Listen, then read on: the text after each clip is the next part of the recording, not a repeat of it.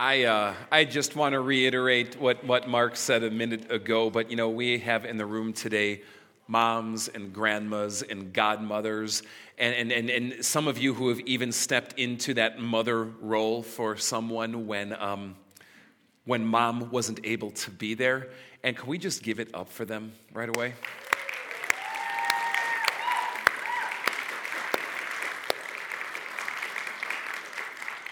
One more forgotten group, though, that I want to cheer for. And um, we have some men in here who made women into moms.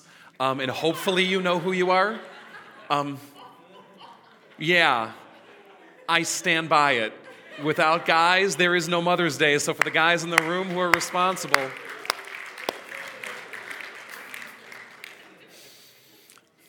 God bless everyone. I, I want to share with you today. Um, it's, it's arguably my favorite psalm. I don't know if you pushed me on this, maybe you would get me to, to capitulate out, but man, it's, it's top three. It's dear to me, it means a ton to me, and I want to share it with you today. It's, uh, it's Psalm 46. You can follow if you want, or you can listen. It's up to you, but let me share with you how it goes. God is our refuge and strength in ever present help in trouble. Therefore, we will not fear, though the earth give way, though the mountains fall into the heart of the sea, though its waters roar and foam, and the mountains quake with their surging.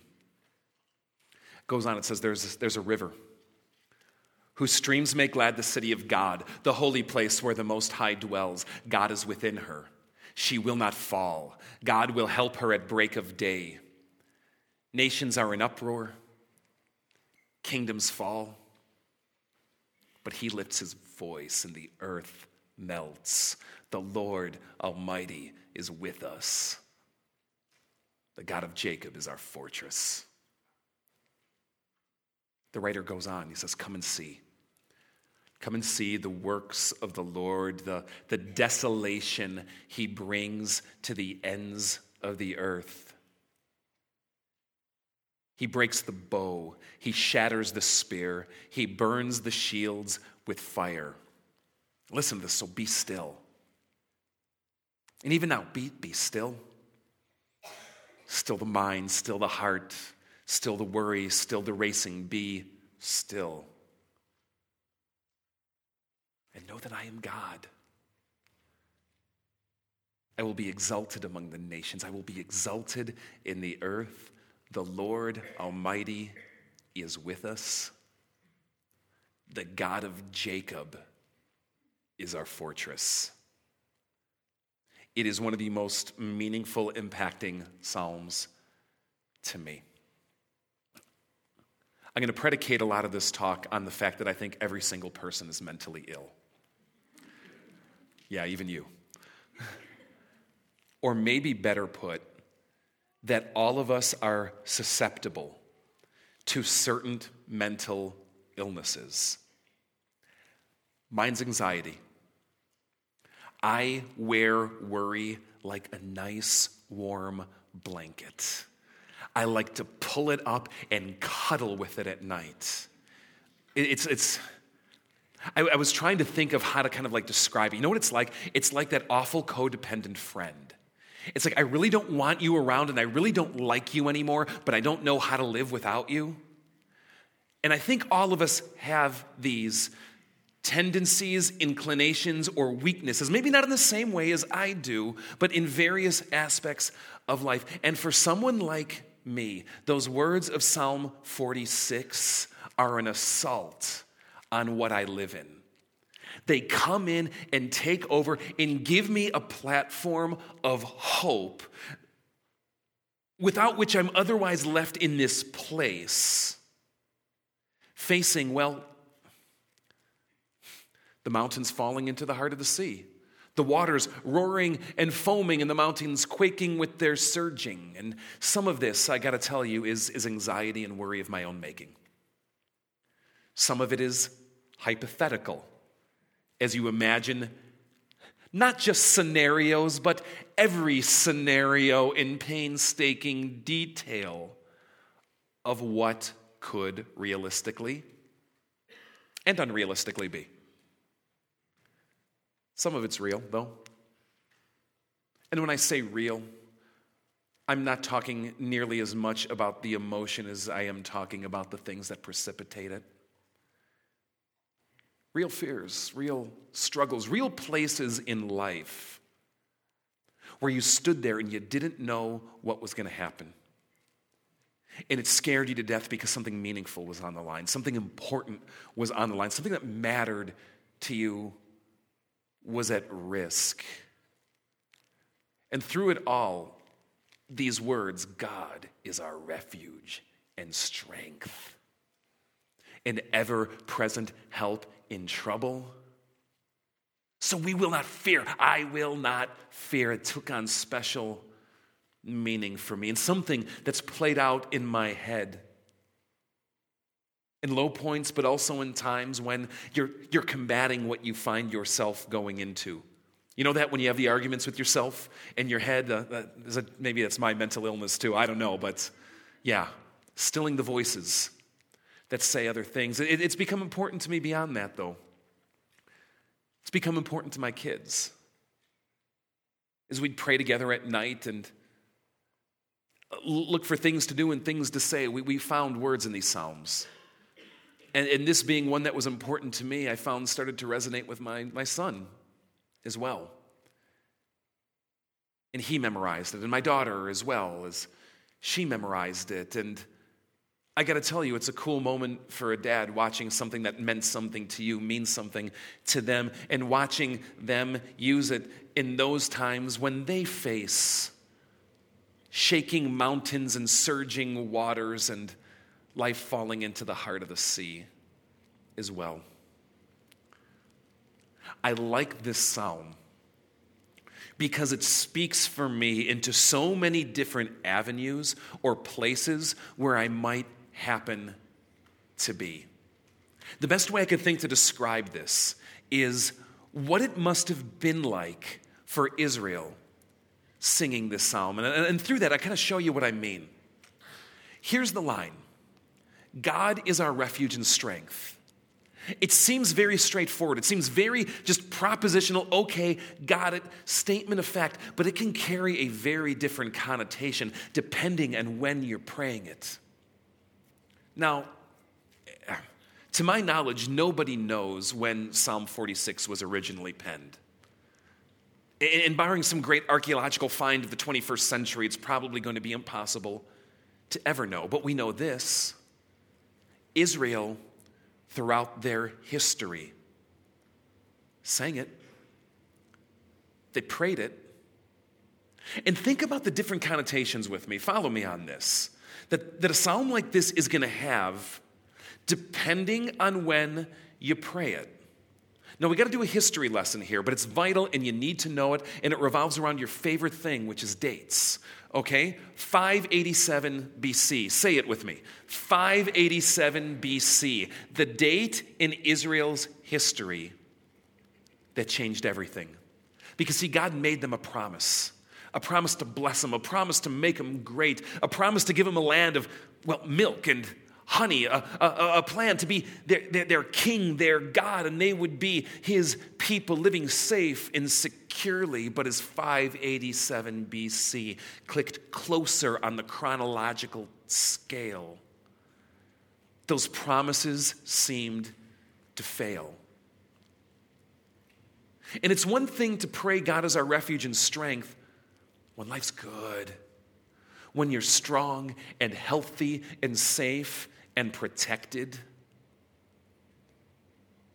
It's quite another thing, isn't it, to pray it when life isn't good and when you're afraid and you don't know what the outcome might be.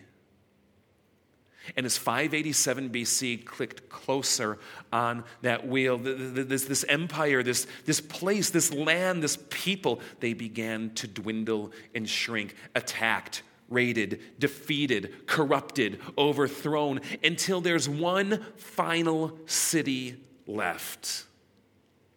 One stronghold left, one place left where the once great kingdom of Israel remained. It's Jerusalem. Jerusalem, the capital city, where that great King David set up his palace in days past, where Solomon built that temple where God would dwell. And Psalm 46 is a cry of hope about it. Listen to the words again. There is a stream which makes glad the city of God the holy place where the Most High dwells. This is not just some metaphorical idea. No, we're talking about the place. God is within her. Within who? And talking about your mom. Jerusalem. God is within her. She will not fall. God will help her at break of day. The nations are in uproar around us. Kingdoms are falling, including our own. But you know what God can do? Lift his voice and the very earth will melt. So don't be afraid. The Lord Almighty is with us. The God of Jacob is our fortress. And you can't lose, can you? If that's the case. And I wonder what it was like for ancient Israel in those days leading up to 587 BC, watching what's happening around them seeing it fall around them, but holding on with this fool's hope? Because that's what it was a fool's hope. Holding on with a fool's hope that no matter what happens and no matter how bad those odds we see are stacked against us, God's got our back. We will not fall. God is our refuge and strength. Can you imagine praying a prayer like that? Do you know what it feels like when you stand there holding on with fool's hope that God is stronger and will deliver?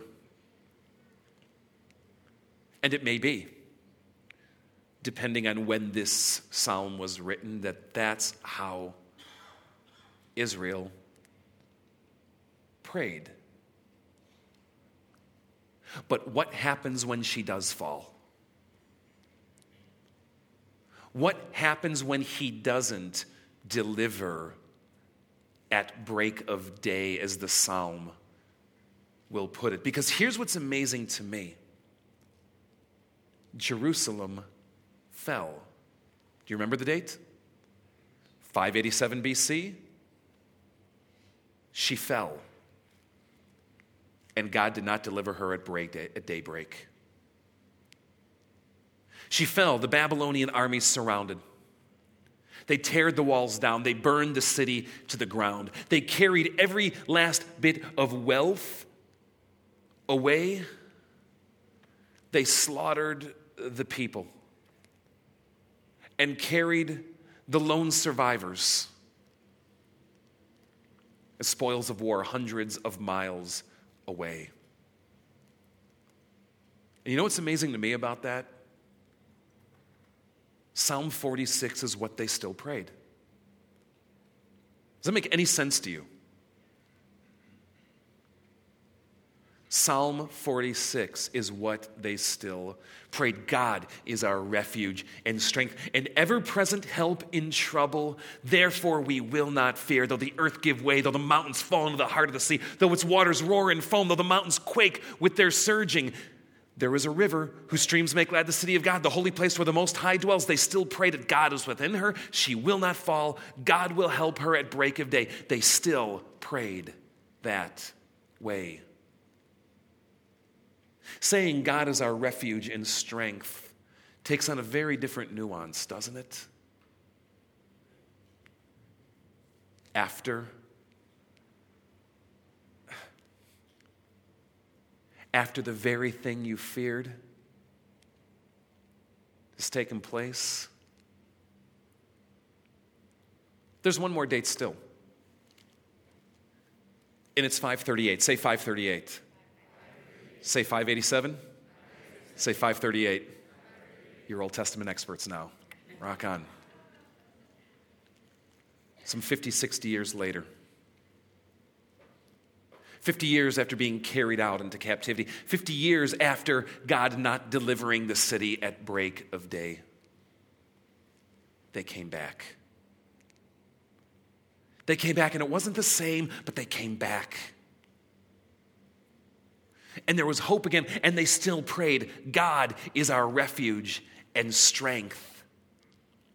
An ever present help in trouble, therefore we will not fear. And I wonder if they thought it this way, even though the earth has given way. What I like so much about Psalm 46 is the different, the different punch it has depending on when you pray. It is someone who befriends worry. I found, like ancient Israel, there is a strength in this psalm when you're going in, a hope. Maybe even a naive hope, but a hope nonetheless. That no matter what I face, no matter what we're going into, God's bigger, God's stronger, God can deliver me there. I found, just like ancient Israel, though, that even in the times when you're sifting through the rubble, picking up the pieces and wondering where it goes from here, that God is our refuge and strength. So we will not fear. And even though He did not deliver me at break of day, He will be exalted among the nations, He will be exalted in the earth. And I can be still and know that He's God. And I found that in hindsight, when it's something now of the past and you've gone through it and God has picked you up again, that it becomes a, a, a cry of vindication, a cheer of thanks. That God, you did it. God, you brought me through to the long game. You're my refuge, my strength. You have shown yourself an ever present help in trouble. And because of that, again, I will not fear today. And this is how Psalm 46, I think, invites us to pray. Wherever you may find yourself in that equation, praying with a naive hope as you go in that God is able praying with audacious hope after it's crumbled that God is still able, or praying in vindication when it's all behind that God was able. God, our refuge and strength. It's a prayer of faith, a faith that invites us to go, God, you are bigger than what I can see before my eyes and you transcend what I can't figure out how to get around or through or even recover from right here. It invites us to throw ourselves upon Him with that audacious hope going in and with that faith for renewal coming out. It's reminiscent to me of, of Job, who once prayed this And even though he slay me, even though God slay me, I will hope in him because he's our refuge and strength. My, uh, my favorite example of this um, outside of my own life led to what is, I think, the greatest remix of this psalm ever. It started with a young monk turned priest, turned seminary professor, who I think was susceptible to various mental illnesses like me. racked with worry and steeped in anxiety and fearful, not only of everything around him, but even of God himself. And ironically, this seminary professor was a lecturer on the Psalms. And it was through the Psalms, and I, and I, and I uh, suspect specifically through things even like Psalm 46, that God started to open different ways of thinking, started to open doors in his mind, and started to help him see things in a different way. And it didn't fit with what the people were saying about God around him. And standing there one day in the face of what he saw were lies and abuses and corruptions and, and perversions of truth, he went to the city door and he nailed to it 95 bullet points or theses inviting people into a discussion and a debate. Almost like, am I just crazy here, or are you guys seeing this too? And what does it mean for us now as we take this the next step of the way? And little did this monk turned priest turned seminary professor know is through that simple action, history would change. They turned on him like wolves. It starts like this, and you'll notice this when they turn on you too. It starts with trying to buy him off.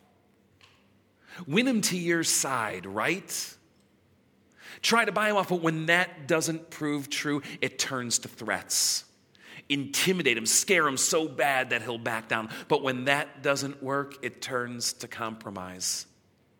Can't we meet in the middle here? And every step of the way, finding this mounting pressure of what he came to know and discover about what it means to have God as a refuge and a strength. It came to a head at a, at a trial because that's what they did is they put him on trial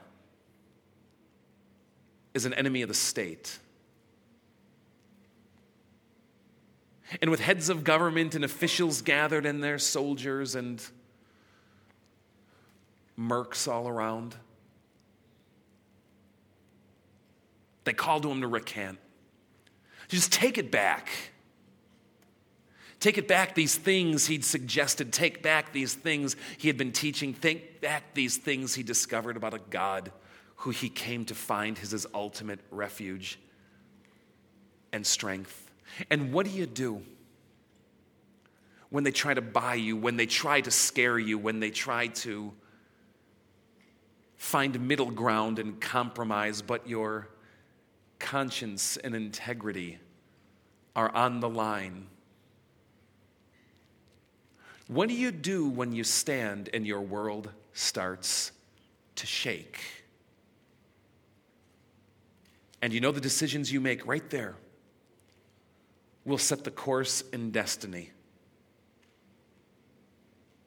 in your life for everything that will yet take place.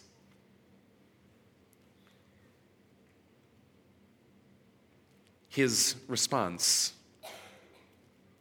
has become somewhat of a kind of a historic cliche.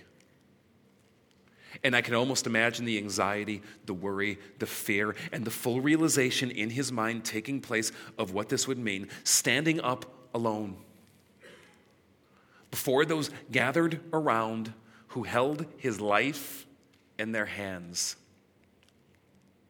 saying, Unless I can be shown by clear reason and the Bible that I should think otherwise. Here I stand. I can do no other. God help me. And he knew his life was over that day. Let me tell you about how his world shaked. He became a wanted man.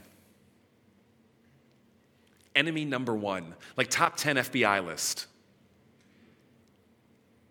Bounties on his head, dead or alive. Loss of family, loss of home, loss of job, a man on the run, a man underground. His friends are forced to ab- abduct him. Make it look like he's kidnapped out on the road. They, they abduct him so they can reasonably say, We don't know what happened. Something just went really bad out there. And they haul him off alone and far away in some podunk little castle, disguised and underground, out of harm's way. And it's in that place, believe it or not, when it really started to shake. Have you ever been alone too long? Some of us who are introverts don't think such a thing is possible. There is a reason why solitary confinement is the worst punishment our modern prison systems can give. Sitting alone day after day with nothing but his thoughts, which means nothing but his anxiety and his worry, and the playing out of scenario after scenario in worst case methodology. He writes of the deep depression that came over him, how he started to slip mentally. He started to crack. He writes about how he was a man possessed, a man tormented from, from hell itself. Demons and devils even appearing before him, sometimes so vividly, whether in actuality or whether by hallucination, that he would throw his Bible or throw inkwells across the room to scatter them away. Imagine what it's like to be alone in your own dis ease. with your whole world being wiped away. It was in this time he began to find solace in the Psalms in a new way. As he would pray about them and think about them, and even begin translating them into the, the German language, the common language of the people of his day. They began to take on a new life in a way that transcended, possibly deeper than he'd ever experienced, despite the fact that he taught and lectured on them extensively. And over and over, the weight of this line God is my refuge and strength rooted up within him and led the way. It got worse. Because of his actions, a continent was in uproar. Violence in the street, peasant uprisings, kings coming with cruel force, putting others down, warfare inevitable. How's your conscience handle things like these. The Black Plague sweeps through. His son is near death, his body is failing. And in the midst of it, he pens a prayer, he pens a line, he pens a verse based on Psalm 46 that I want to show you here today. There's been many versions of this. I still argue the old school one is best. And he writes this A mighty fortress is our God, bulwark. What comes to your mind and your heart when you hear the word like bulwark, you know? You know it can never be bulwark. It's like bull. A bulwark. God's my bulwark never failing our helper he amid the flood of mortal ills prevailing. For still our ancient foe doth seek to work us woe. His craft and power are great, and armed with cruel hate, on earth is not his equal, because he learned something those days to claim God as your refuge and strength. Doesn't mean the rest goes away. It doesn't make it easy. Armed with cruel hate on earth is not his equal. Did we in our own strength confide? Our striving would be for nothing, it would be losing. We're not the right man on our side, the man of God's own choosing. Don't ask who that may be. Christ Jesus, it is He. Lord Sabaoth, Lord of the hosts, Lord of the armies is His name. From age to age, the same on earth is not His equal. And though this world with devils filled should threaten to undo us, we will not fear, for God hath willed his truth to triumph through this. The prince of darkness, grim, we tremble not for him. His rage we can endure, for lo, his doom is sure. One little word can fell him. That word above all earthly powers. No thanks to the world, no thanks to them abideth. The Spirit and the gift are ours through him who with us sideth. Let good and kindreds go. This mortal life also, the body, they may kill. But God's truth abideth still his kingdom is forever. It is a prayer of defiance to the earth that shakes. It is a prayer of hope.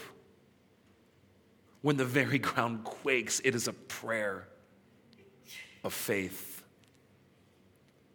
That no matter where you find yourself in life,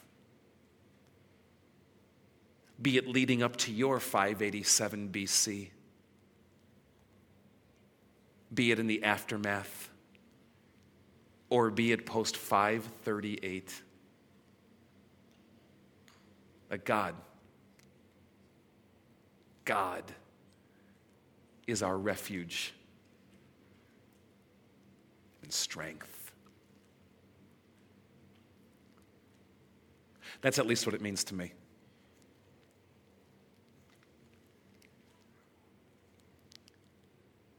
If you don't struggle with what I do. I doubt it means much to you. And that's okay. Because God's, gotten, God's written other things that He has to say. But for those of you here, whether you wear it like a blanket,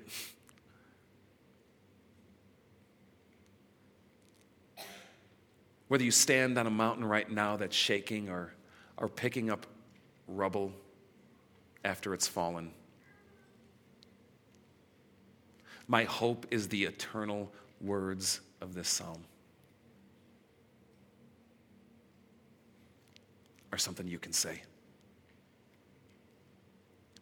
So I'd like to invite you to, uh, to rise, if you would.